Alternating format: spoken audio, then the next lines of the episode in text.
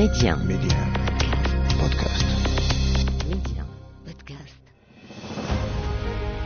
يقال من لا تاريخ له لا مستقبل له والتاريخ المغربي ماض مجيد يحفل بالوقائع والأحداث أفتح معكم أنا محمد الغول كتابه وأختار لكم منه كل أسبوع صفحة من صفحاته المشرقة صفحات من التاريخ ميدي 1 محمد الغول تاريخ المغرب أهلا بكم متابعينا الكرام في عدد جديد من تاريخ المغرب.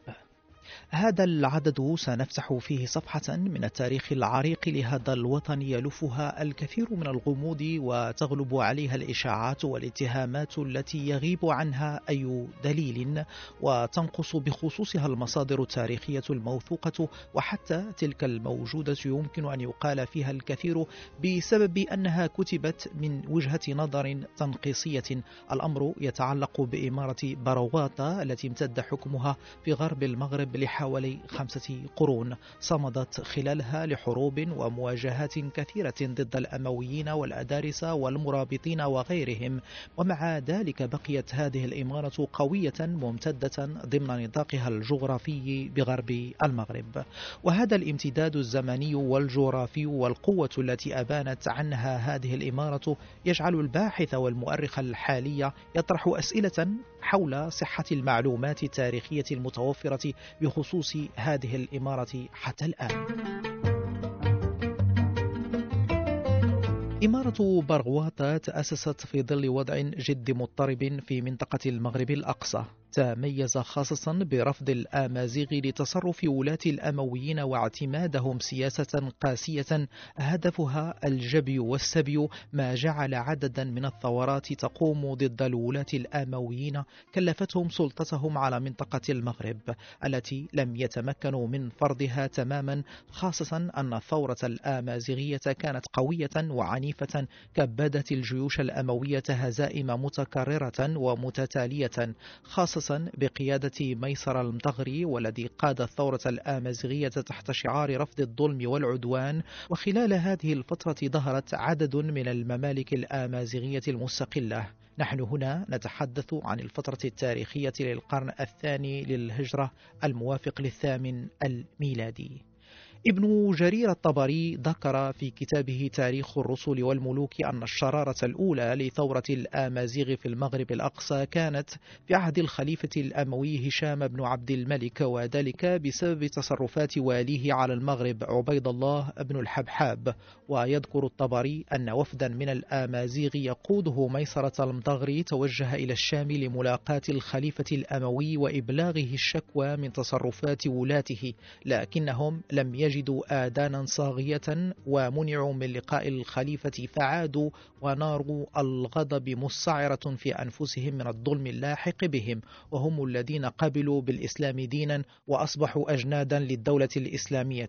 ابن الأثير في كتابه الكامل في التاريخ يذكر أن جموع الآمازيغ الغاضبين بايعوا ميسرة المطغري قائدا لثورتهم ضد الظلم والعدوان وتمكنوا من هزم الجيوش الأموية في عدد من المعارك الكبرى. الكبرى. أهمها معركة الأشراف للعام 122 للهجرة الموافق ل 740 للميلاد. لكن خلافات ظهرت بين القبائل البربرية هددت وحدتهم وحدث انقسام في صفوفهم. فاختار أحد قادة ميسرة المطغري وهو طريف بن مالك الابتعاد والنأي بنفسه عن الصراع الدامي وانسحب بقواته إلى منطقة تامسنا. وهي المنطقة الجغرافية الحالية الممتدة غرب المغرب بين وادي أبي رقراق ووادي أم الربيع.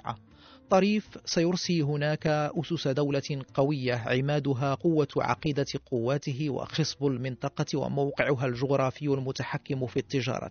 هذه الدولة سيؤول حكمها بعد طريف إلى ابنه صالح بن طريف الذي بسط سلطة الدولة وزاد من قوتها حتى تعد من أغنى وأقوى الإمارات المستقلة التي شهدها المغرب خلال هذه الفترة حسب المؤرخين وعرفت تاريخيا تحت اسم إمارة برغو البرغواطة هذا الاسم نفسه الذي تحول إلى موضع لكثير من التساؤلات والشكوك والتحريف حول مصدره وأصله كما هذه الدولة نفسها وهي التي استطاعت الصمود أمام كل القوى المنافسة لها واستمرت حتى بدايات الدولة الموحدية وبلغ عدد أمرائها سبعة أمراء. الدولة البرغواطية كما ذكرنا كانت عرضة لكثير من التهجم والأوصاف القدحية في التاريخ لها خاصة في عقيدتها الدينية. حتى وصف البرغواطيون بأنهم هراطقة المغرب وبأنهم عادوا عن الدين الإسلامي وارتدوا عنه وأن أميرهم صالح بن طريف ادعى النبوة وشرع دينا جديدا يتضمن قرآنا وصلوات وعبادات باللغة الآمازيغية. وهناك من المؤرخين من وصف عباداتهم بالماجوسية وآخرين بأنها أخذت عن المسيحية واليهودية. ومن المؤرخين الذين نقلوا هذه التوصيفات في حق الدولة البرغواطية أبو القاسم محمد بن حوقل وأبو عبيد عبد الله البكري وابن أبي زرع الفاسي بالإضافة إلى عبد الرحمن بن خلدون في كتابه صورة الأرض.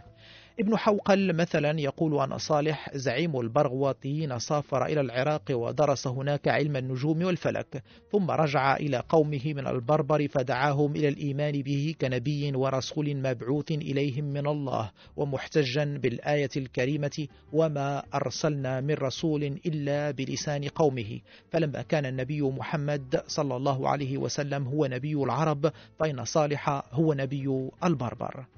هذه الروايات لهؤلاء المؤرخين وبسبب غياب دلائل عليها جعلت بحوثا تاريخية حديثة تراجعها وبل حتى ترفضها معتبرة أن هذه الروايات منشأها الفترة التاريخية التي كتبت فيها ومنهم الدكتور سعد زغلول عبد الحميد في كتابه تاريخ المغرب العربي إذ فسر التهم التي وجهها المؤرخون القدامى إلى برغواطة بميولهم السياسية والمذهبية المعادية لملوك بني صالح. الدكتور محمود إسماعيل عبد الرزاق بدوره كان من الداعين إلى مراجعة هذه التصورات التاريخية التي ألصقت بالبرغواطيين ففي دراسة له بعنوان في المسألة البرغواطية يقدم تأويلا جديدا لنصوص البكري وابن خلدون متحدثا عن سوء فهم وقع فيما يخص حقيقة مذهب أهل برغواطة. فمثلا لم يكن المقصود من صيامهم لشهر رجب أنهم أفطروا شهر رمضان كما ذهب إلى ذلك البكري الشهري بل إنهم كانوا يكثرون من الصوم في رجب حتى أصبح عندهم شهرا للصيام وأن صالحا لم ينجز لهم قرآنا جديدا بل فقط ترجموا القرآن باللسان الآمازيغي وبما أن المؤرخين العرب لا يفهمون لسان الآمازيغي وقر في أنفسهم أنه قرآن بآيات وصور محرفة وفي هذا الصدد يقول كل من الدكتور محمد الطالبي والدكتور إبراهيم العبيدي في كتابهما البرغواتيين في المغرب. وإذا لم يتم إلى الآن رفض نتائج هذه الرواية المتعلقة بميلاد دين البرغواطيين فلأنه لم يحصل كثيرا الاهتمام بفحصها جيدا والواقع أن الفحص المتأني يكشف فيها العديد من الأغاليط والتناقضات التي يجب استبعادها بحزم. ولنبدأ بالتأثير الشيعي لأنه منتشر فيها بجلاء والحال أن المذهب الشيعي على عهد صالح كان لا يزال مجهولا بالمغرب الذي كان حينها متفانيا في الإخلاص للمذهب الخارجي. وقد ولد صالح سنة 110 للهجرة. وحارب وهو طفل رفقة أبيه طريف لنصرة المذهب الصفري محرر الأمة البربرية ولا نعرف بالتحديد متى تسلم السلطة بدوره. غير أن الحساب يسمح بموضعة نهاية حكمه سنة 177 للهجرة وهو ما يعني أنه عاش متدينا بالمذهب الصفري الظافر وأنه لم يخضع لتأثير المذهب الشيعي. وفضلا عن ذلك تشير جميع المصادر إلى أن صالحا ظل مدى حياته وفيا للإسلام وبل وقع إطراء علمه وفضيلته من أهل العلم والخير. وابنه إلياس لم يضع فضله بل على العكس لم يظهر أيا من علامات الانحراف وعاش حياة طهر وعفة وزهد. انتهى نقلنا عن كتاب البرغواطيين في المغرب لمؤلفيها الدكتور محمد الطالبي والدكتور إبراهيم العبيدي. لنلقي الضوء على هذه المرحلة التاريخية الهامة من تاريخ المغرب والتي يرى فيها الباحثون بداية تشكل الهوية والخصوصية المغربية واستمرارا لثقافة التحرر ورفض الغزو والظلم والعدوان التي اشتهر بها المغاربة هذه الفترة التاريخية التي يلفها الكثير من الغموض. نلقي عليها الضوء مع ضيفنا الدكتور أحمد سراج المؤرخ والأستاذ الباحث بجامعة الحسن الثاني بالدار البيضاء. أستاذ أحمد مرحبا بك على أمواج إذاعة ميديا وفي عدد جديد من أعداد تاريخ المغرب. أهلا وسهلا. أهلا وسهلا. أستاذ أحمد نناقش اليوم ونتحدث عن موضوع تاريخي ربما فيه كثير من النقص في المعلومات وغموض كبير جدا بخصوص هذا الموضوع رغم أن هذه الدولة التي نحن بصدد الحديث عليها استمرت لمدة زمنية طويلة ثلاثة قرون والأحداث التي انخرطت فيها سواء صراعات أو حروب يعني أحداث مهمة جدا. مع ذلك هناك نقص شديد في المعلومات والمعطيات. نتحدث هنا عن دولة بغوطة بداية أستاذ أحمد إذا شئت يمكن أن نبدأ من الظروف التاريخية الوضع العام في المغرب وفي المنطقة الذي ساهم في نشوء هذه الدولة بداية أستاذ أحمد. تفضل. سعيد بإذاعة ميدي آن وبهذا هذا الاتصال حول تاريخ المغرب. نادرا ما يتم الاتصال للحديث عن عن صفحات من تاريخ المغرب. فهذا شيء يسعد. كما قلتم يعني حتى بعض اللحظات في تاريخ المغرب بعض الجوانب في تاريخ المغرب وخاصة هذه الجوانب المتعلقة ببداية العصر الوسيط الإسلامي أو نهاية الفترة القديمة وبداية العصر الوسيط هي في الحقيقة لم تخضع للدراسة مطلقا. وغريب هذا الأمر لأنها هذه الفترة فيها تكمن منابع المغرب الإسلامي. يعني لم نحاول أن نفهم تاريخ المغرب في بداية الإسلام ولا أن نفهم كيف استقبل هذا المغرب الإسلام ولا لماذا انتشر هذا الإسلام بشكل ميسر وبشكل سريع في بلاد المغرب والأندلس. بطبيعة الحال بلاد المغرب التي نتحدث عنها ماشي المغرب الأقصى هي بلاد المغرب الأقصى زائد أطراف من هامشها حسب مفهوم هذه الكلمة وهذا المصطلح في هذه الفترة.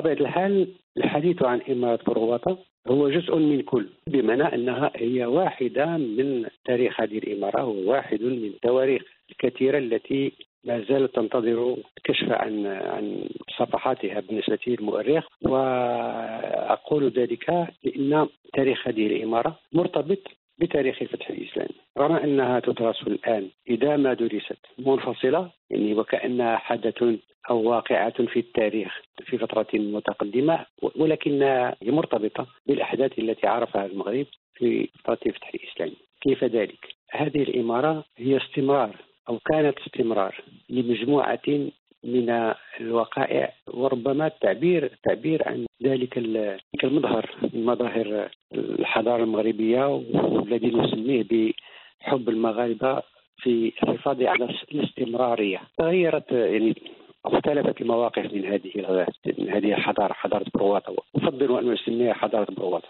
هناك من اعتبرها حضارة خارجية. هناك من اعتبرها حضارة أمازيغية لها ديانة خاصة هي الديانة الأمازيغية. هناك من صنفها في صنف المجوسية وخاصة بعض المؤرخين العرب في فترة العصر الوسيط يقولون يقولون عنهم أنهم مجوس. وهذه كلها مجرد مغالطة لأن نبني ذلك كله على نص هي نصوص نصوص تحدث عنها مجموعة من النصوص ولكن أهمها هو النص البكري أبو عبيد البكري القرن الحادي عشر ميلادي الذي نقل لنا أخبار سفير إمارة بروطة آه، لدى أمير الأندلس. ولكن هذا هذا هذا الحديث الذي نقله ولا شك أنه لم يستمع إلى السفير بطبيعة الحال فهو ليس معاصر له.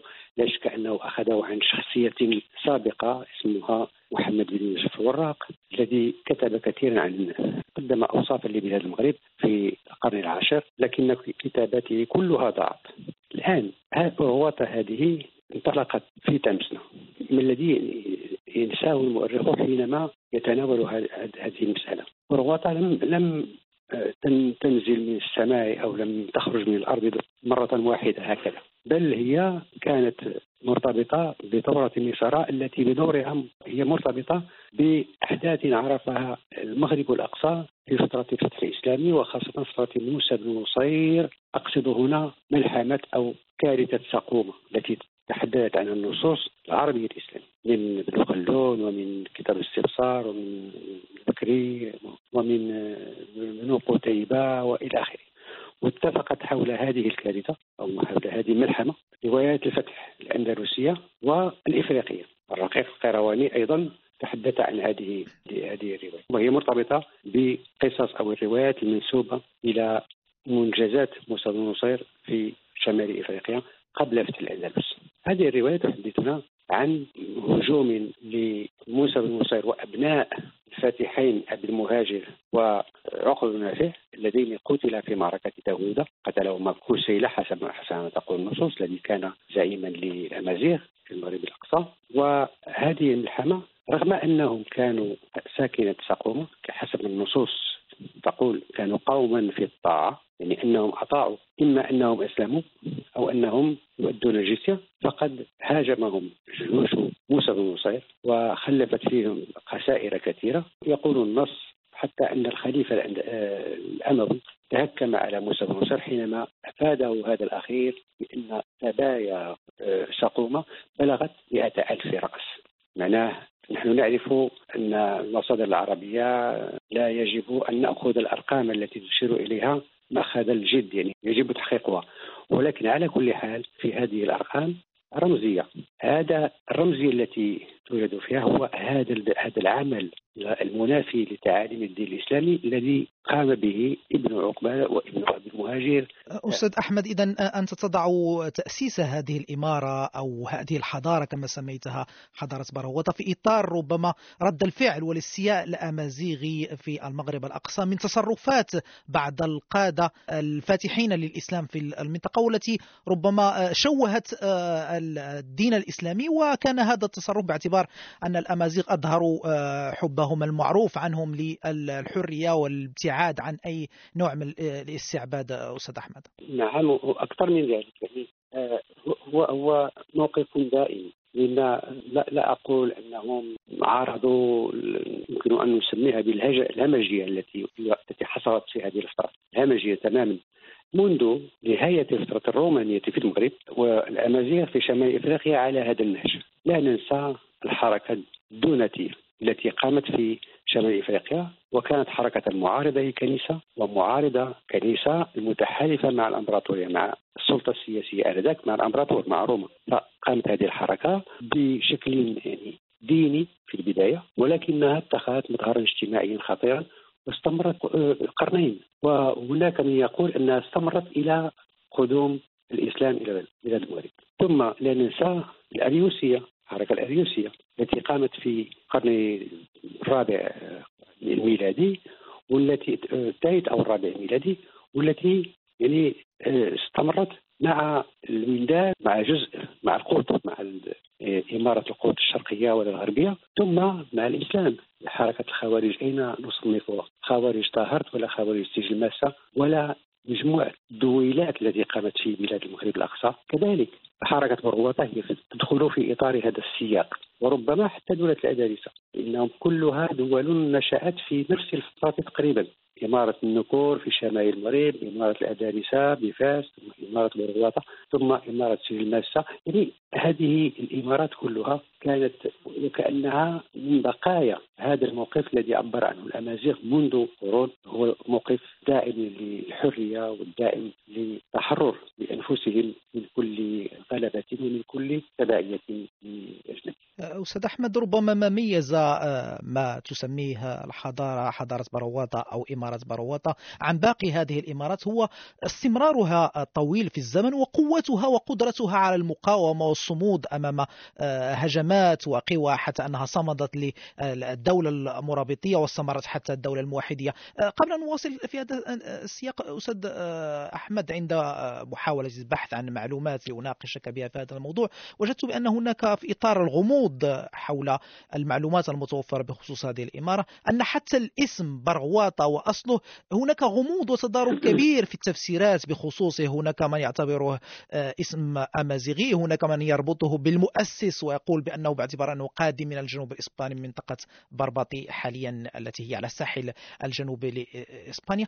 هذا التضارب رغم أن هذه التفسيرات بعض الأحيان تبدو مشدودة من شعرها إن صح التعبير هل من معلومات ربما توضح لنا الصورة أكثر أستاذ أحمد في هذا الإطار. في الواقع يعني مشكلة الأسماء في تاريخ المغرب الأقصى ولا في تاريخ المغرب بشكل عام المغرب الأقصى بشكل خاص. هي مش مشكلة مزمنة. مزمنة لماذا؟ لأنه المغرب الحمد لله تعرف تعرفون أنه استقبل مجموعة من التيارات من التيارات الثقافية والحضارية. ولكن هذا الاستقبال كان أيضا استقبال ذكي. يصعب مع معه الفصل فيما لسان أهل البلد ما يعود إلى اللسان الأندلسي اللسان الأمازيغي اللسان العربي اللسان ربما الروماني أو اللاتيني. إذا أخذت بعض الكتابات اللي هي كتابات جغرافية في القرن الحادي عشر الميلادي القرن الرابع الهجري. يعني في في عز الفترة التي نتحدث عنها. سترى بأن مجموعة من أسماء الأماكن شمال المغرب هي أسماء لاتينية. فكيف يعني يمكن أن يكون هذا يعني أن تكون أسماء لاتينية. كارمونيغرو نعتبر أنها هو اسم قديم قديم لأنه مذكور عند الجغرافيين. ليس وليد اليوم. كابيمونت هو اسم لاتيني ولا شك أنه من بقايا الفترة البيزنطية. الآن برغواطة لا أهتم باسمها. لم أتابع الاهتمام باسمها لأنه كما قلت مجموعة من الآراء حول هذا حول الاسم. هل هل يعود إلى مؤسسها الأول هل هل يعود إلى آه أن فيدرالية وأنها هذا الاسم ليس اسما ليس اسما يعني نقصد به النسب. ماشي مش كباقي القبائل. ماشي ملي كنقولوا آه، بالاسم صفة كما جاء في بعض التحايل خاصة عند أحمد توفيق يقول ابر غواطن يعني الذين ضلوا ضلوا الطريق. فلا يمكن لا يمكن هؤلاء أن يسموا أنفسهم بأنهم ضلوا الطريق.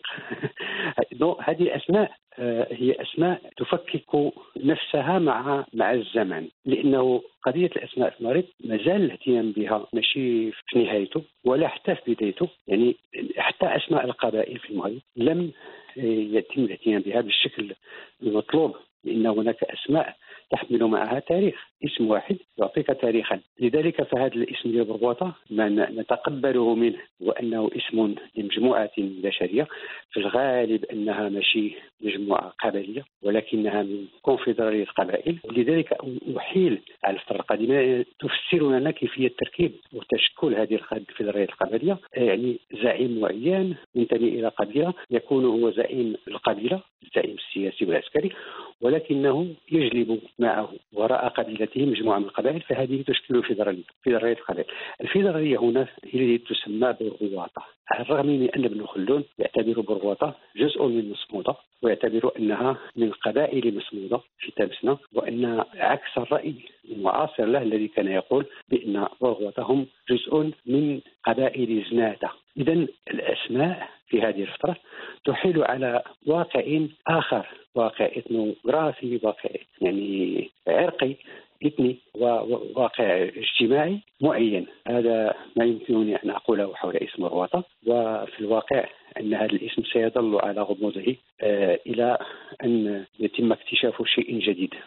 الدكتور أحمد سراج المؤرخ والأستاذ الباحث بجامعة الحسن الثاني بالدار البيضاء شكرا جزيلا لك على كل هذه المعلومات والمعطيات التاريخية القيمة نواصل معك بالمزيد في العدد المقبل. متابعينا الكرام أذكركم أنه يمكنكم إعادة الاستماع لكل الأعداد السابقة من تاريخ المغرب عبر تحميل تطبيق ميديا بودكاست. إلى اللقاء ميدي 1 محمد الغول تاريخ المغرب.